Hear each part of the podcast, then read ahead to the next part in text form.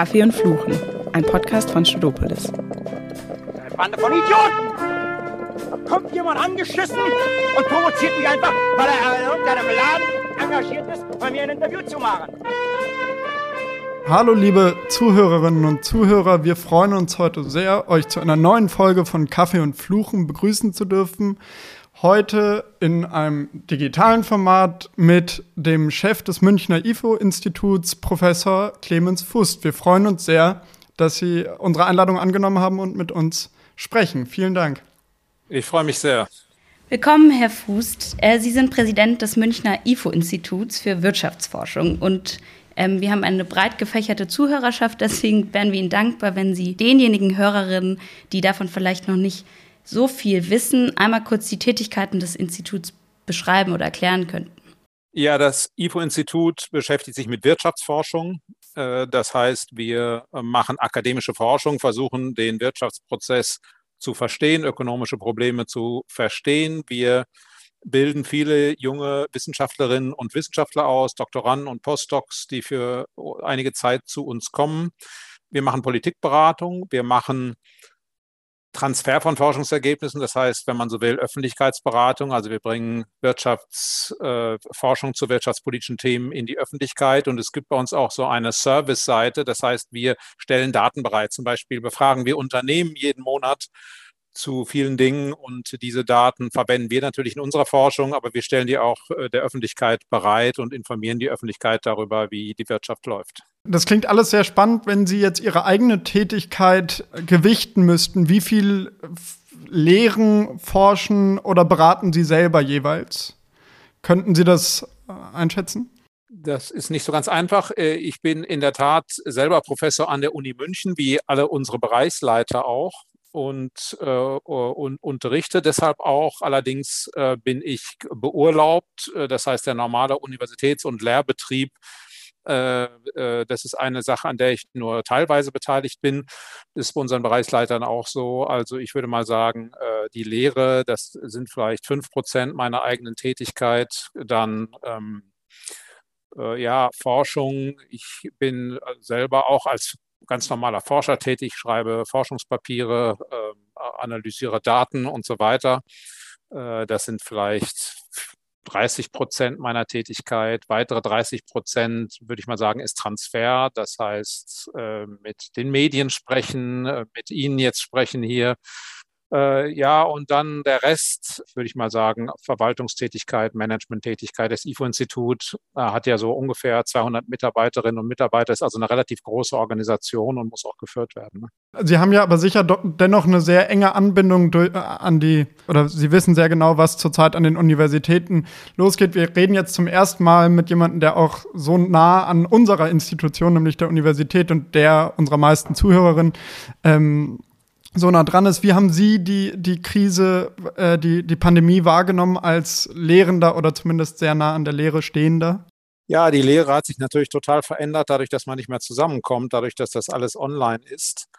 Und das äh, ist auf der einen Seite natürlich sehr schlecht, weil miteinander arbeiten, miteinander lernen. Äh, das lebt vom direkten persönlichen Kontakt. Das kann man nicht so ganz ersetzen. Mir fehlt das sehr, dass man sich trifft, dass man sich in einem Klassenraum trifft, äh, dass man Dinge besprechen kann, auch dass man miteinander lachen kann oder auch über andere Dinge reden kann, dass man sich wirklich auch kennenlernt. Bei Online-Interaktion ist meine Erfahrung so, dass das ziemlich gut geht, wenn man sich schon gut kennt. Aber das ist ja in der Lehre nicht so. Äh, man kennt sich eben, man lernt sich ja erst kennen und äh, dieser Kennenlernprozess und dieses gemeinsame Erarbeiten von Dingen, das ist nicht ohne weiteres verlagerbar ins Internet. Also das macht es schwer. Die positive Seite ist, dass man mehr Flexibilität hat, dass äh, man zum Beispiel auch mal äh, Leute im Unterricht haben kann, die vielleicht an einer ganz anderen Uni sind und die sonst gar nicht reinkommen könnten. Äh, das erleben wir auch äh, am IFE-Institut bei vielen Seminaren, die wir machen, auch öffentlichen Veranstaltungen, dass man eben Leute aus den USA, aus Japan zuschalten kann ohne Probleme und da miteinander arbeiten kann. Es hat also auch Vorteile, hat nicht nur Nachteile, aber äh, der persönliche Kontakt, der fehlt schon sehr. So geht es uns beiden oder den meisten Studierenden wahrscheinlich auch. Äh, uns hat auf jeden Fall der persönliche Kontakt gefehlt. Und auch Sie hätten wir natürlich auch gerne in Person getroffen. Aber genau, ist auch was anderes. Ne? ähm, in, der in, der Pandemie haben natürlich Virologinnen und Virologen eine außergewöhnliche Medi Medienpräsenz erfahren. Wie ähm, sehen Sie das denn? Kritiker der Corona-Maßnahmen beschweren sich häufig darüber, dass andere Wissenschaften viel zu wenig Gehör verschafft wurde. Haben Sie das Gefühl, dass in der Krise zu wenig auf die Wirtschaft gehört wurde? Ja, man muss jetzt unterscheiden zwischen der Wirtschaft, also dem, was man so landläufig unter Wirtschaft versteht. Das sind ja meistens die Unternehmen und der Wirtschaftsforschung. Die hat, beschäftigt sich zwar auch mit Unternehmen, aber die beschäftigt sich mit privaten Haushalten, mit uns allen, mit dem Staat und so weiter. Also ich denke, dass sowohl die Unternehmen als insbesondere auch die Wirtschaftsforschung durchaus genug gehört wurde. Wir hatten äh, sehr, sehr viel Nachfrage von Medien. Und äh, wir hatten in unserer Geschichte am IFO-Institut noch nie eine so hohe Medienpräsenz wie äh, in der Corona-Krise. Also über mangelnde Medienaufmerksamkeit können wir uns nicht beklagen. Ich habe so viele Presseanfragen, dass ich auch nur einen Teil davon überhaupt bearbeiten kann aus dem In- und Ausland. Also das war ein wahrer Tsunami ich kann mir nur vorstellen, wie das bei äh, Kolleginnen und Kollegen äh, aus der Virologie war, die sehr stark im Mittelpunkt standen, zum Beispiel bei Herrn Drosten. Äh, der hat ja zwischendurch auch mal darauf hingewiesen, dass das eben nicht so einfach ist, das überhaupt zu bewältigen. Aber ich glaube nicht, dass Belange der Wirtschaft oder dass die Wirtschaftsforschung zu wenig gehört worden ist. Andere Disziplinen vielleicht schon eher. Es ist traditionell so, dass die Wirtschaftsforschung sehr stark in der Öffentlichkeit auch wahrgenommen wird. Aber äh, andere Disziplinen müssten vielleicht etwas mehr wahrgenommen werden. Ähm, vielleicht äh, die Sozialpsychologie, ähm, auch die Soziologie, die Politikwissenschaft, die ist jetzt nicht so sehr wahrgenommen worden. Und ähm, da hätte man sich mehr etwas, also ein bisschen mehr Gleichverteilung oder eine breitere Aufmerksamkeit gewünscht. Aber Wirtschaftsforschung war schon sehr, sehr, sehr präsent. Sie haben ja eben, wie gesagt, auch Politikberatung viel gemacht.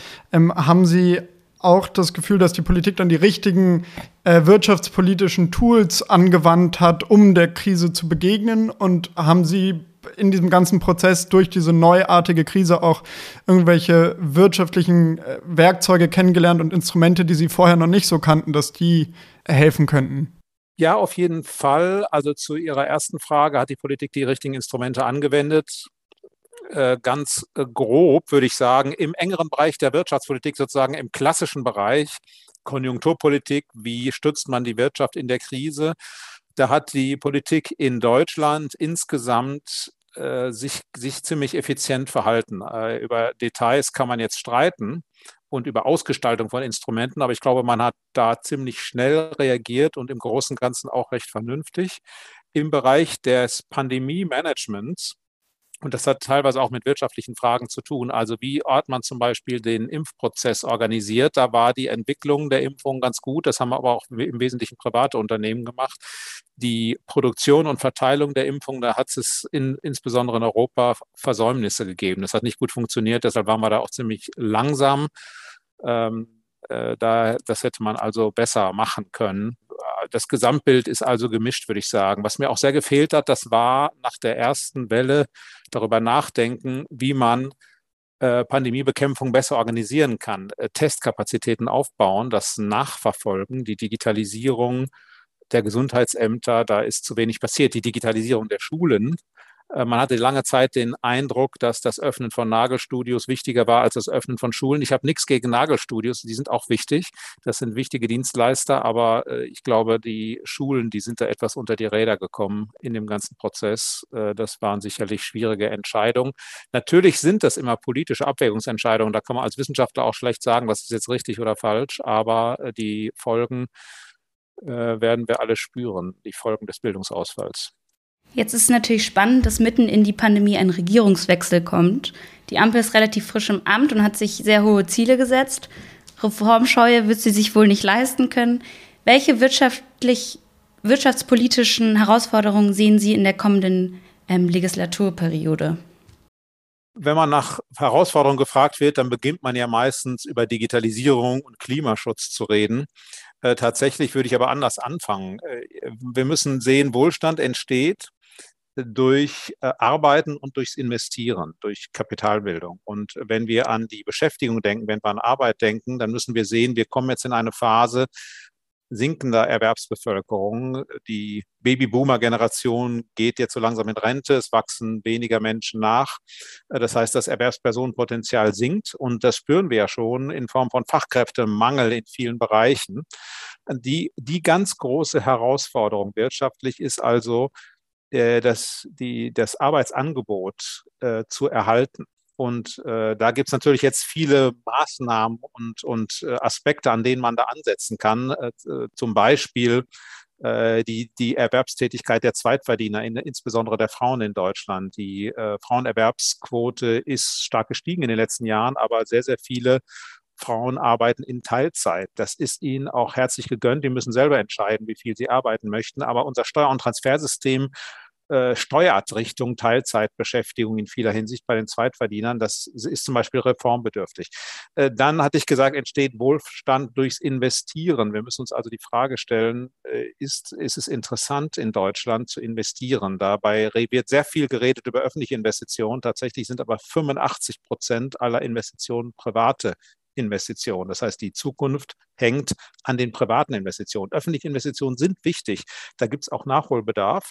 Äh, aber wir müssen sehen, dass die Zukunft an den privaten Investitionen hängt. Ist es interessant, äh, in Deutschland zu investieren? Äh, das sind wichtige Fragen. Und dann kommt eben hinein tatsächlich so etwas wie Klimaschutz, Digitalisierung. Das sind wichtige Rahmenbedingungen, etwa beim Klimaschutz. Wird es auch künftig noch interessant sein, insbesondere energieintensive Industrien in Deutschland zu haben, wie wir sie heute haben. Wenn wir an so Firmen wie BASF etwa denken, äh, Chemieindustrie, davon leben ganze Regionen, wenn nicht sogar Bundesländer. Äh, die verbrauchen aber sehr viel Energie. Äh, das heißt, wird es in Zukunft noch möglich sein, solche Industrien in Deutschland zu halten oder sagen die, wir gehen lieber nach Frankreich, da gibt es sichere Atomenergie äh, oder sonst wohin? Also das sind, sind große Herausforderungen, vor denen wir stehen. Wie ihr wisst, sind wir ein sehr junger Podcast und können jede Unterstützung gebrauchen. Deshalb würdet ihr uns einen riesen Gefallen tun, wenn ihr uns in eurem Freundes- und Bekanntenkreis teilt, wenn ihr eurer Familie davon erzählt, wenn ihr uns zum Beispiel in WhatsApp-Gruppen schickt uns auf Apple Podcast bewertet und kommentiert oder auf anderen Streamingdiensten folgt. Das würde uns sehr weiterhelfen und auch sehr freuen. Vielen Dank. Gerade dieser Punkt des Investierens ist ja spannend, jetzt wie die Ampel ihn umsetzen wird, weil gerade wenn es um private Investitionen geht, dürften ja die Konzepte von FDP und SPD sehr weit auseinanderliegen. Wie glauben Sie, könnte man es schaffen, dass man wirklich das Investieren für private Investoren ähm, attraktiver gestaltet in Deutschland? Und glauben Sie, dass die Ampel mit ihren Grundprinzipien überhaupt in der Lage ist, das zusammenzuführen in eine einheitliche, in einen einheitlichen Plan? Ja, es gibt bestimmte Dinge, die gehen nicht bei der Ampel. Zum Beispiel eine grundlegende Steuerreform mit einer Steuersenkung für Unternehmen. Das wäre ein Weg, Deutschland attraktiver zu machen, aber das wollen die Grünen nicht und das will auch die SPD nicht. Die FDP will das äh, und damit ist das gestorben. Das wird nicht gemacht. Immerhin gibt es beschleunigte Abschreibungen für äh, bestimmte Investitionen, aber eine durchgreifende Steuerreform wird es nicht geben. Deutschland ist ein Land mit relativ hohen Steuern im internationalen Vergleich, hohen Steuern für Unternehmen, aber da, da, wird also nichts passieren. Aber es gibt einige andere Bereiche, bei denen doch Einigkeit besteht und bei denen man was tun kann für Investitionen. Ich habe gerade den Fachkräftemangel angesprochen. Im Koalitionsvertrag steht, dass äh, Hindernisse für Erwerbstätigkeit ausgeräumt werden sollen. Äh, und zwar sind das einmal Hindernisse im Transfersystem. Wir haben das als IFO mal, beim IFO mal als Teilzeitfalle bezeichnet. Es ist so, in unserem, Transfer, äh, in unserem Transfersystem ist es teilweise so, wenn Menschen, vor allem im Niedriglohnbereich, bereit sind, mehr zu arbeiten, also brutto mehr dann verdienen, kann es ihnen passieren, dass trotzdem netto nicht weniger. nur nichts Zusätzliches bleibt, sondern sogar weniger da ist. Und dann, wenn das so ist, kann man verstehen, dass Menschen sagen, nee, also das mache ich nun nicht. Ähm, da bleibe ich lieber zu Hause. Also das muss dringend reformiert werden. Und das steht auch im Koalitionsvertrag, dass man das angehen will, dass man sich mit den Wirtschaftsforschungsinstituten hinsetzen will. Das finde ich natürlich besonders gut und ein Konzept ausarbeiten möchte. Wir haben da zum Beispiel schon ein Konzept. Das wäre jetzt die Frage gewesen. Genau, ja, ja. Also das geht so. Ähm, das setzt einmal an diesem, an dieser Teilzeitfalle an und schlägt eine Reform der Familienbesteuerung vor. Wir haben ja das Ehegattensplitting und das ist eine Form der Einkommensbesteuerung, die dafür sorgt, dass für den Zweitverdiener, das sind meistens die Frauen, für den Zweitverdiener keine sehr großen Anreize bestehen, mehr zu arbeiten, weil gleiche, beide den gleichen Grenzsteuersatz haben.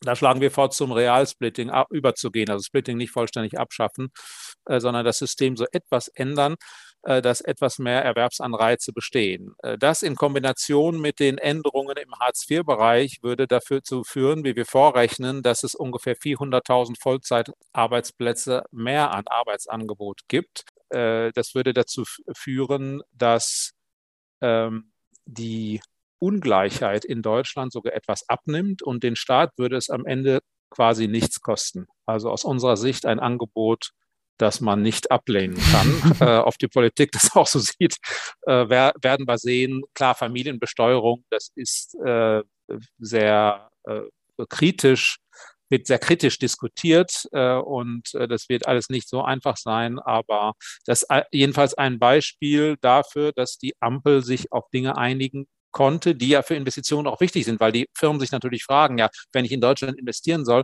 dann möchte ich auch äh, Beschäftigte finden, dann möchte ich auch Fachkräfte finden. Und das wäre ein Schritt in diese Richtung.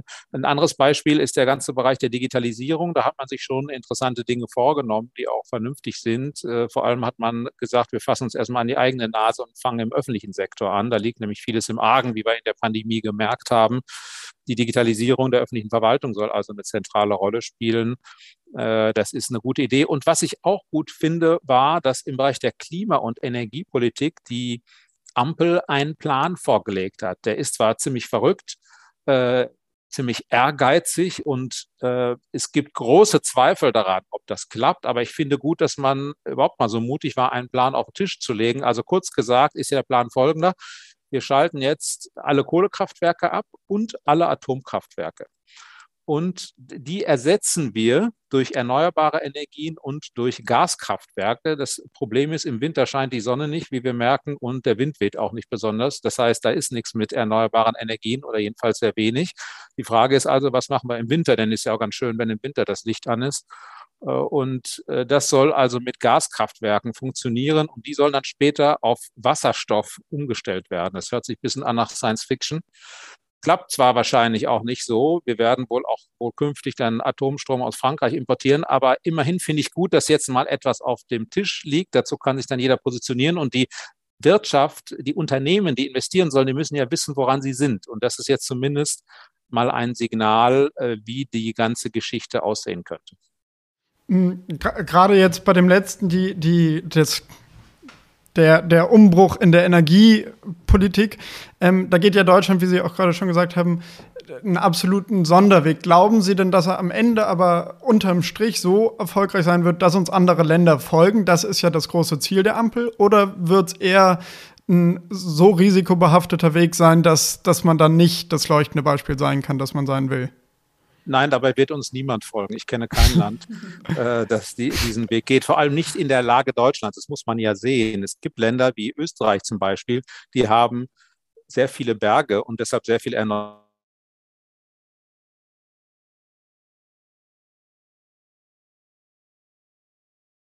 Energien äh, bestreiten, äh, als wir jedenfalls mit Wasserenergie. Aber äh, ich denke nicht, dass es äh, Länder geben wird, die uns folgen, so wie uns bisher auch niemand gefolgt ist. Die meisten Länder äh, setzen auf Atomenergie um uns herum. Äh, wenn wir uns etwa Großbritannien anschauen, Großbritannien macht viel mit erneuerbaren Energien, aber eben auch mit Atomenergie, Frankreich auch.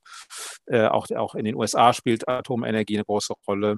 Ob dieser Plan mit dem Gas und dem Wasserstoff funktioniert, das muss man abwarten. Da gibt es große Zweifel, aber das kann ja durchaus funktionieren. Und wenn es funktionieren sollte, dann kann es sein, dass uns vielleicht in 20, 30 Jahren äh, andere auf die Schulter klopfen und äh, also uns sagen, äh, das hat ja tatsächlich funktioniert, hat zwar keiner geglaubt, aber Donnerwetter und dass man uns dann folgt. Aber ich glaube, man muss nüchtern sehen, wir verfolgen hier eine Hochrisikostrategie und mir ist jetzt, mir begegnen ziemlich wenig Leute, die ernsthaft glauben, dass das funktioniert, also im Ausland jedenfalls, ne, die uns das angucken, die uns da so zuschauen. Werden wir Verbraucher uns daran gewöhnen müssen, dass das für uns ein teurer Prozess ist? Und wie könnte man ihn möglichst günstig und gerecht gestalten? Sie meinen den Transformationsprozess, äh, ja. Äh, also zunächst mal ist es ja so, dass CO2-Preise eingeführt werden. Das heißt, für Verbraucher werden fossile Brennstoffe teurer, Benzin und Heizöl. Ähm, eigentlich ist es ja so, dass das Geld an die Haushalte zurückfließen soll. Wir wollen ja nicht wirklich äh, Güter oder Energieversorgung verteuern, sondern wir wollen umsteuern. Fossile Energien sollen teurer werden und äh, erneuerbare Energien sollen billiger werden. Und deshalb ist es im Prinzip richtig, wie die Ampel da ansetzt, zu sagen, wir senken den Strompreis und äh, für, erhöhen den CO2-Preis. Also wir verteuern Benzin, wir verteuern Heizöl äh, und so weiter. Das ist im Prinzip richtig. Bedeutet ja für die Verbraucher, dass es eigentlich zunächst mal nicht teurer werden muss.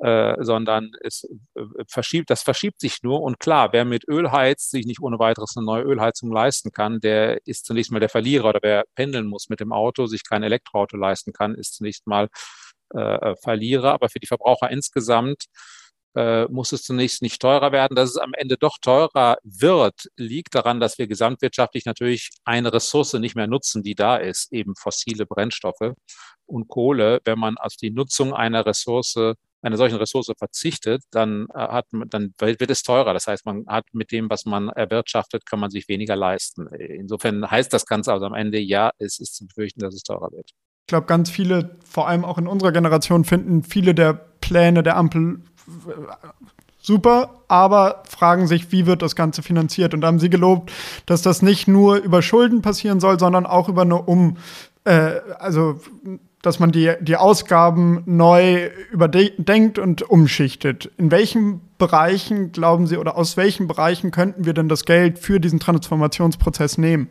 Also wir müssen uns fragen, sind alle Ausgaben genauso prioritär äh, sind sie genauso wichtig wie vorher. Und äh, da geht es nicht um die Frage, sind andere Ausgaben irgendwie sinnvoll, sondern was hat Priorität? Und äh, das Signal dieses Koalitionsvertrags ist ja, Priorität haben künftig äh, Nachhaltigkeit, Klimaschutz und Digitalisierung. Das bedeutet, alles, was nicht in diesen Bereich gehört, äh, muss auf den Prüfstand. Und wenn man sich die Staatsfinanzen anguckt, dann sieht man natürlich einmal den Bereich der Subventionen, das sagt sich immer ziemlich leicht, baut doch mal ein paar Subventionen ab.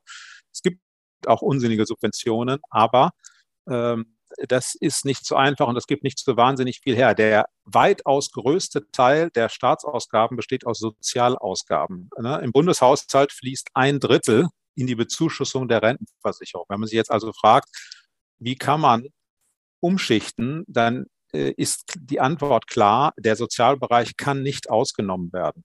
Die Ampel hat auch schon begonnen, das umzusetzen, äh, indem man ähm, die sozusagen die, die ähm, in der Rente äh, beschlossen hat, dass der Nachholfaktor nicht länger ausgesetzt bleibt. Ja, das heißt, man hat also in, bei den Renten dafür gesorgt, dass die Renten sich jetzt nicht besser über diese Krise hinweg nicht besser entwickeln als die Löhne, äh, das ist letztlich eine Kürzung von Sozialausgaben, in dem Fall von Zuschüssen zu, zur Rente. Ähm, generell ist es immer schwierig, Ausgaben wirklich zu kürzen, zu reduzieren. Aber was man tun kann, ist sie einfrieren, also das Ausgabenwachstum begrenzen und so Spielräume für neue Ausgaben schaffen. Äh, ich würde da bei den Subventionen, wie gesagt, beginnen. Das wird aber nicht reichen. Wir müssen an Reformen in den sozialen Sicherungssystemen denken, äh, und zwar Reformen, die zu Minderausgaben führen. Sonst werden wir das Ganze nicht schaffen. Sonst werden wir eher einen marginalen Beitrag aus den Ausgabenkürzungen le leisten und äh, viel oder der, der Löwenanteil wird sonst aus Verschuldung kommen müssen. Ist nicht schön, aber es ist so. Dann würden wir gerne noch mal über das über die Rentenkonzept. Sie haben gerade selber den demografischen Wandel angesprochen, die Probleme, die mit der in Rente gehenden Boomer-Generation einhergehen. Ähm, glauben Sie denn, dass die Ampel fähig ist, eben solche Rentenreformen dann auch äh, anzustoßen und da den gemeinsamen Konsens zu finden, oder wird das nicht möglich sein? Nein, das wird leider nicht möglich sein. Das steht auch schon im Koalitionsvertrag. Äh, da steht bedauerlicherweise, dass man weder das Rentenzugangsalter erhöhen will, noch das Rentenniveau senken will. Und äh, das insbesondere das Rentenzugangsalter äh, ist eine Stellstraube, die man auf jeden Fall braucht, wenn man die das Rentensystem reformieren will. Die, das ist nicht die einzige Schraube, äh, aber eine wichtige. Man sollte die äh, verwenden, jedenfalls in dem Maß, in dem die Lebenserwartung steigt. Es ist ja wunderbar, dass die äh, Lebenserwartung steigt, dass die Menschen immer älter werden. Nur äh, wenn man immer länger lebt und immer länger Rente bezieht, äh, dann kann man nicht erwarten, dass das Rentenzugangsalter äh, auch das gleiche bleibt. Das funktioniert einfach nicht. Äh, das heißt, wir müssen die steigende Lebenserwartung äh, und an der steigenden Lebenserwartung orientiert auch das Rentenzugangsalter erhöhen. Darum führt kein Weg. Und das ist leider nicht geplant. Im Koalitionsvertrag steht ja, dass man offenbar Steuergelder einsetzen will, um einen Kapitalstock aufzubauen. Von 10 Milliarden Euro ist da die Rede. Ähm, das kann man machen, ändert aber nichts daran, dass die umlagefinanzierte Rentenversicherung äh, äh, reformbedürftig ist. Ne? Muss es, muss es denn ein erhöhtes äh, Renteneintrittsalter sein oder wie die FDP auch mal vorgeschlagen hat, ein flexibles Renteneintrittsalter? Also gerade die SPD tut sich ja schwer damit, hart arbeitende, körperlich hart arbeitende äh, Arbeitnehmer dann noch weiter in den Job zu schicken, wäre es dann nicht sinnvoll, dass man sagt, der Arzt oder der äh, oder die die äh, Rechtsanwältin, die noch weiterarbeiten möchte, bleibt bis sie 75 ist und dafür geht aber der der Arbeitnehmer, der sich hart äh, irgendwo abschuftet, schon mit 60 in Rente. Ginge so etwas oder ist das auch nicht realisierbar? Ja. Ja, also die beiden Dinge muss man einfach auseinanderhalten. Es ist klar und vollkommen unbestritten, dass man früher in Rente gehen kann mit entsprechenden versicherungsmathematisch fairen Abschlägen. Das ist klar. Also Flexibilität sollte es geben. Wer früher in Rente gehen möchte, der soll das tun dürfen, aber eben mit entsprechenden Abschlägen. Um die geht's. Und äh, dagegen hat also niemand etwas. Das, äh, das flexibel zu machen, entbindet aber nicht von der Verpflichtung zu sagen, ja, was ist denn das Alter, das Rentenzugangsalter, von dem an man dann die normale Rente bekommt? Darum geht's. Und das nach oben zu verschieben ist das Ziel. Es ist völlig klar, die jeder soll selbst entscheiden. Es darf ja auch jeder, überhaupt jeder entscheiden, wie, wie lange er arbeiten möchte, äh, jeder Mensch. Das ist ja vollkommen klar. Aber äh, also die Antwort, wir wollen ein flexibles Renteneintrittsalter, äh, ist äh, keine Antwort auf die Frage, sollen wir das Rentenzugangsalter, das Standardrentenzugangsalter erhöhen? Äh, das ist eher so ein bisschen Nebel werfen liegt aber in der ähm, Rentenpolitik immer eine Entscheidung zwischen Altersarmut oder einer Überlastung der jungen Generation vor oder kann da ein Mittelweg gefunden werden? Altersarmut äh, ist ein Problem, äh, für das es ja eine Antwort gibt, nämlich unsere sozialen Sicherungssysteme. Altersarmut betrifft Menschen, aber glücklicherweise nicht alle. Deshalb äh, ist es wieder nicht gut zu sagen, wenn wir das Rentenzugangsalter erhöhen, dann gibt es mehr Altersarmut. Ähm, also zunächst mal ist es sogar so, dass ja die Menschen dann länger arbeiten und auch höhere Rentenansprüche haben. Äh, aber äh, ge generell äh, ist es so, dass, äh, glaube ich, Einigkeit besteht. Das sagt ja auch unsere Verfassung, dass Menschen nicht unter die Armutsgrenze fallen dürfen. Äh, jedenfalls über das sozioökonomische äh, Existenzminimum. Jetzt gibt es unterschiedliche Berechnungen von Armut. Äh, also wer weniger als 60 Prozent des Medianeinkommens hat, der gilt als armutsgefährdet. Aber diese Armutsgefährdungsgrenze, die ist eigentlich jetzt in Deutschland weitgehend umbenannt worden in Armutsgrenze. Eigentlich sagt man, die Armutsgrenze liegt bei 40 Prozent. Aber wie auch immer, äh, jedenfalls ist das ein Thema der Sozialpolitik. Was ist sozusagen das Mindestniveau, das wir garantieren wollen? Wenn man ein höheres Mindestniveau garantiert, dann kostet das natürlich auch Geld. Äh, das ist eine Dimension, aber die andere Dimension ist eben, wie hoch soll die Rente sein? Und man kann Altersarmut äh, verhindern und trotzdem dafür sorgen, dass eben zum Beispiel durch längere Lebensarbeitszeit, Standardlebensarbeitszeit eben die junge Generation etwas entlastet wird. Das ist wirklich ein sehr, demografischer Wandel ist wirklich ein sehr spannendes Thema. Je mehr Albert und ich uns damit beschäftigt haben, desto mehr Spaß, oder was heißt Spaß, aber desto wichtiger Man oder problematischer, komplexer wurde es, ähm, hatte ich nicht so auf dem Schirm. Wollen wir aber noch einen kleinen Themenwechsel machen. Und zwar sind ähm, ist zum ersten Mal, seit wir alt genug sind, um irgendwie politische und wirtschaftliche Inhalte wirklich zu erfassen, ähm, Inflation ein Thema und nicht mehr nur ähm, ein, in der Wirtschaftsvorlesung oder im Wirtschaftsunterricht in der Schule. und findet in den Nachrichten statt. Wir haben ein kleines Video gesehen, wo Hans-Werner Sinn anhand dieses Ketchup-Effekts äh, die Inflation erklärt bekommt oder dass sie oder erklärt, er erklärt sie. die muss man es nicht erklären. Ausprobieren. Dass ähm, man schüttelt die Ketchupflasche und es kommt nichts und kommt nichts und irgendwann kommt viel zu viel. Ähm, passt dieses Bild und könnten Sie uns vielleicht etwas differenzierter erklären, was derzeit passiert? Ja, also die Ketchupflasche würde ich jetzt mal geistig ins Regal stellen. äh, und äh, wir, wenn wir heute den Blick mal auf die Zahlen richten, nüchtern, dann muss man sagen, äh, die Inflationsraten, über die wir reden, äh, die wir jeden Monat in, in der Presse sehen, die vergleichen ja immer den, das Preisniveau des Monats mit dem im gleichen Monat des Vorjahres. Jetzt war letztes Jahr 2020, das war ja das Jahr des Ausbruchs der Corona-Krise und in diesem Jahr ist im zweiten Halbjahr in Deutschland die Mehrwertsteuer gesenkt worden. Außerdem fielen die Spritpreise, die Ölpreise, die Energiepreise ins Bodenlose, weil wenig Auto, Auto gefahren wurde im Lockdown. Deshalb war die Inflationsrate im zweiten, in der zweiten Jahreshälfte 2020 negativ. Also die Preise sind gefallen. Jeden Monat waren die Preise niedriger. Äh, in diesem Jahr äh, lief dann die Mehrwertsteuersenkung aus. Also ab Januar sprangen dann die Preise nach oben und äh, die stiegen vor allem in der ersten Jahreshälfte 2021. Ähm, wenn man sich jetzt die Inflationsrate in der zweiten Jahreshälfte anschaut, dann muss man sehen, selbst wenn wir uns vorstellen, es hätte in der zweiten Jahreshälfte jetzt 2021 gar keine Inflation gegeben von Monat zu Monat, also stabiles Preisniveau, Inflation null, dann hätten wir wachsende Inflationsraten berichtet, weil wir uns ja immer mit dem Vorjahr vergleichen. Und da sank das Preisniveau. Zum Beispiel ist das Preisniveau in Deutschland zwischen Oktober und November in diesem Jahr gefallen. Wir hatten also negative Inflation, aber letztes Jahr ist es noch schneller gefallen. Deshalb berichten wir höhere Inflationsraten. Also das nennt man ja auch Basiseffekt. Wir hatten ein besonderes Jahr im Gesamtjahr, fast keine Inflation 2020 und das, deshalb ist klar, dass jetzt die Inflation erhöht ist und ein Teil dieser erhöhten Inflationsraten wird im Januar verschwinden, weil wir uns dann mit dem, also im Januar 22 vergleichen wir uns mit dem Januar 21. Also wir haben teilweise Basiseffekte. Trotzdem ist es so, dass durch steigende Energiepreise, durch äh, Knappheiten bei Vorprodukten, Lieferproblemen, ist teilweise auch Corona bedingt, äh, derzeit ein Druck besteht, äh, steigende, die, die Preise steigen. Und insofern ist es wahr, die äh, Inflation ist erhöht. Im kommenden Jahr wird sie nach unserer Einschätzung insgesamt so knapp über drei Prozent liegen. Aber solche Vorhersagen sind mit hoher Unsicherheit behaftet.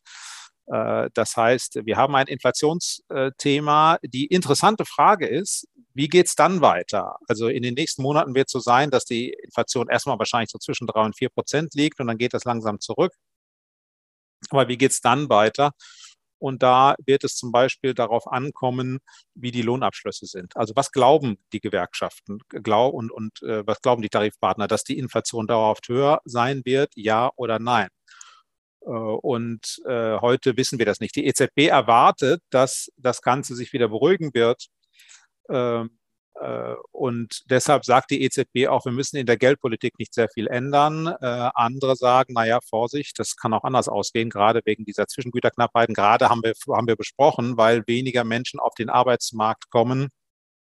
Äh, das ist also eine offene Frage. Aber ähm, also ist es richtig, wir sind in einem Inflationsumfeld, aber ähm, ist es auch kein Grund für Panikmache. Okay. Da, sind sich da die, die Wissenschaftler einig oder kann man da oder gibt es da ganz unterschiedliche Standpunkte? Ja, da sind die Wissenschaftler sich über nichts, die sind sich ja über nichts einig. Ne? Aber ich äh, denke, Einigkeit besteht insofern, als wir diesen Basiseffekt haben. Ne? Das ist, man redet auch von einem Inflationsbuckel, ne? also die Inflationsraten sind jetzt sehr hoch bei fünf und die werden sinken. Klar ist auch, in den USA sieht es etwas anders aus weil wir da auch noch sehr, sehr starke Staatsdefizite haben. In der Eurozone, ja, steigen die Staatsschulden auch. Auch das treibt die Inflation. Äh, aber in den USA ist der Effekt stärker. Ich glaube, darüber herrscht Einigkeit. Aber keine Einigkeit besteht darüber, wie es weitergeht. Es gibt also Leute, die sagen, die Gewerkschaften werden höhere Lohnabschlüsse vereinbaren. Wir müssen sehen, der Mindestlohn wird die Inflation anheizen, wird die Kosten in die Höhe treiben, äh, zu ne, wenn also der Mindestlohn steigt und das zum Beispiel in der Gastronomie gilt, dann ähm, werden dort die Preise steigen. Äh, das äh, wissen wir auch aus, aus äh, früheren Veränderungen des Mindestlohns. Also es gibt schon ein paar Faktoren, die die Preise in die Höhe treiben. Die EZB hat ja in ihren Prognosen gesagt, die Inflation sinkt wieder unter zwei Prozent ab dem Jahr 2023. Ich bin da skeptisch, aber wir werden sehen, wie es weitergeht. Das ist ja eigentlich ein ganz optimistischer Ausblick. Ähm, zum Schluss wollen wir aber auch noch einen anderen, äh, ob, wollen wir Ihnen noch einen anderen optimistischen Ausblick abbringen. Und zwar, in welchen Bereichen oder Sektoren können, trauen Sie der deutschen Wirtschaft zu, ein Global Player zu werden? Ja, das Gute ist, äh, Global Player haben wir schon einige.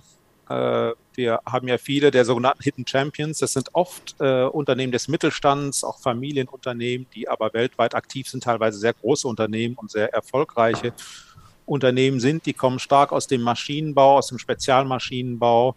Äh, daher kommen Unternehmen aus der Chemieindustrie, sind also eher traditionelle Branchen. Ähm, wir haben allerdings auch Unternehmen, die äh, zunehmend auch digitalisiert sind im Bereich Industrie 4.0 arbeiten. Ähm, also äh, da geht einiges. Und auch in der Automobilindustrie, die sich ja sehr stark transformiert, haben wir schon Stärken. Ich vermute also, dass aus Deutschland die Chemieindustrie, die Autoindustrie, trotz aller Probleme, Maschinenbau, dass diese Branchen auch in Zukunft Global Player sein werden, Global Player bleiben werden. Das freut uns immer, wenn wir einen optimistischen Ausblick bei, bei dieser Kaffee- und Fluchen-Folge äh, schaffen. Ähm, insofern danken wir Ihnen sehr, sehr herzlich für das Gespräch. Es hat sehr viel Spaß gemacht. Ähm, Gerade für uns Juristen oder Jurastudierende äh, sehr spannend, mal über den Tellerrand hinauszuschauen und, und zu schauen, was sich unsere Freunde, die, die BWL und VWL studieren, so anhören. äh, deswegen sehr, sehr spannend. Vielen Dank. Ähm, zum Abschluss dürfen sich aber uns alle immer ein Lied wünschen. Sie hatten eigentlich Bob Dylan gewünscht, darauf hatte ich mich auch schon sehr gefreut, aber jetzt ist er leider, haben wir die Rechte dafür nicht und deswegen sind sie spontan umentschieden. Was wünschen Sie sich? Ja, es ist sozusagen der Bob Dylan des Ruhrgebiets, also Herbert Grönemeyer. Und äh, ich habe ja auch mal in Bochum studiert, insofern steht er mir sehr nah. Und äh, das Lied äh, hat auch mit mir zu tun. Ich esse nämlich gerne Currywurst, also den Kraftriegel. Von Herbert Grönemeyer, der ja. Kraftriegel des Ruhrgebiets. vielen, vielen Dank, Herr Fuß. Dankeschön. War ein sehr schönes Gespräch. Tausend Dank. Gehst du in die Stadt, was macht dich da satt? Ne Currywurst. Kommst du von der Schicht, was Schöneres gibt es nicht als wie Currywurst. Mit Pommes dabei Ach, dann geben sie gleich zweimal Currywurst. Bist du richtig down, brauchst du was zu kauen, ne Currywurst. Willi, komm, geh mit, ich krieg Appetit auf Currywurst. Ich brauche was im Bauch für mein Schwager, ja, noch eine Currywurst. Willi, was ist das schön, wie wir zwei hier stehen mit Currywurst. Oh Willi, was ist mit dir? Trinkst du noch ein Bier zu Currywurst? Keschaf ist die Wurst.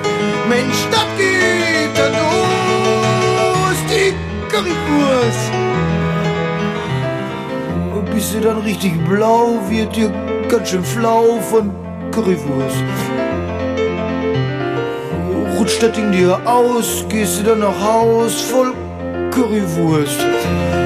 Auf am Hemd, auf der Jacke, Kerl, was ist das denn? Alles voll Currywurst. Komm, Willi, Willi, bitte, bitte, komm, geh mich nach Hause, weil ich kriegse, wenn ich so nach Hause komme. Komm, Willi, Willi, bitte. Du bist ein Kerl nach meinem Geschmack, Willi, Willi, komm, geh mit, bitte, Willi.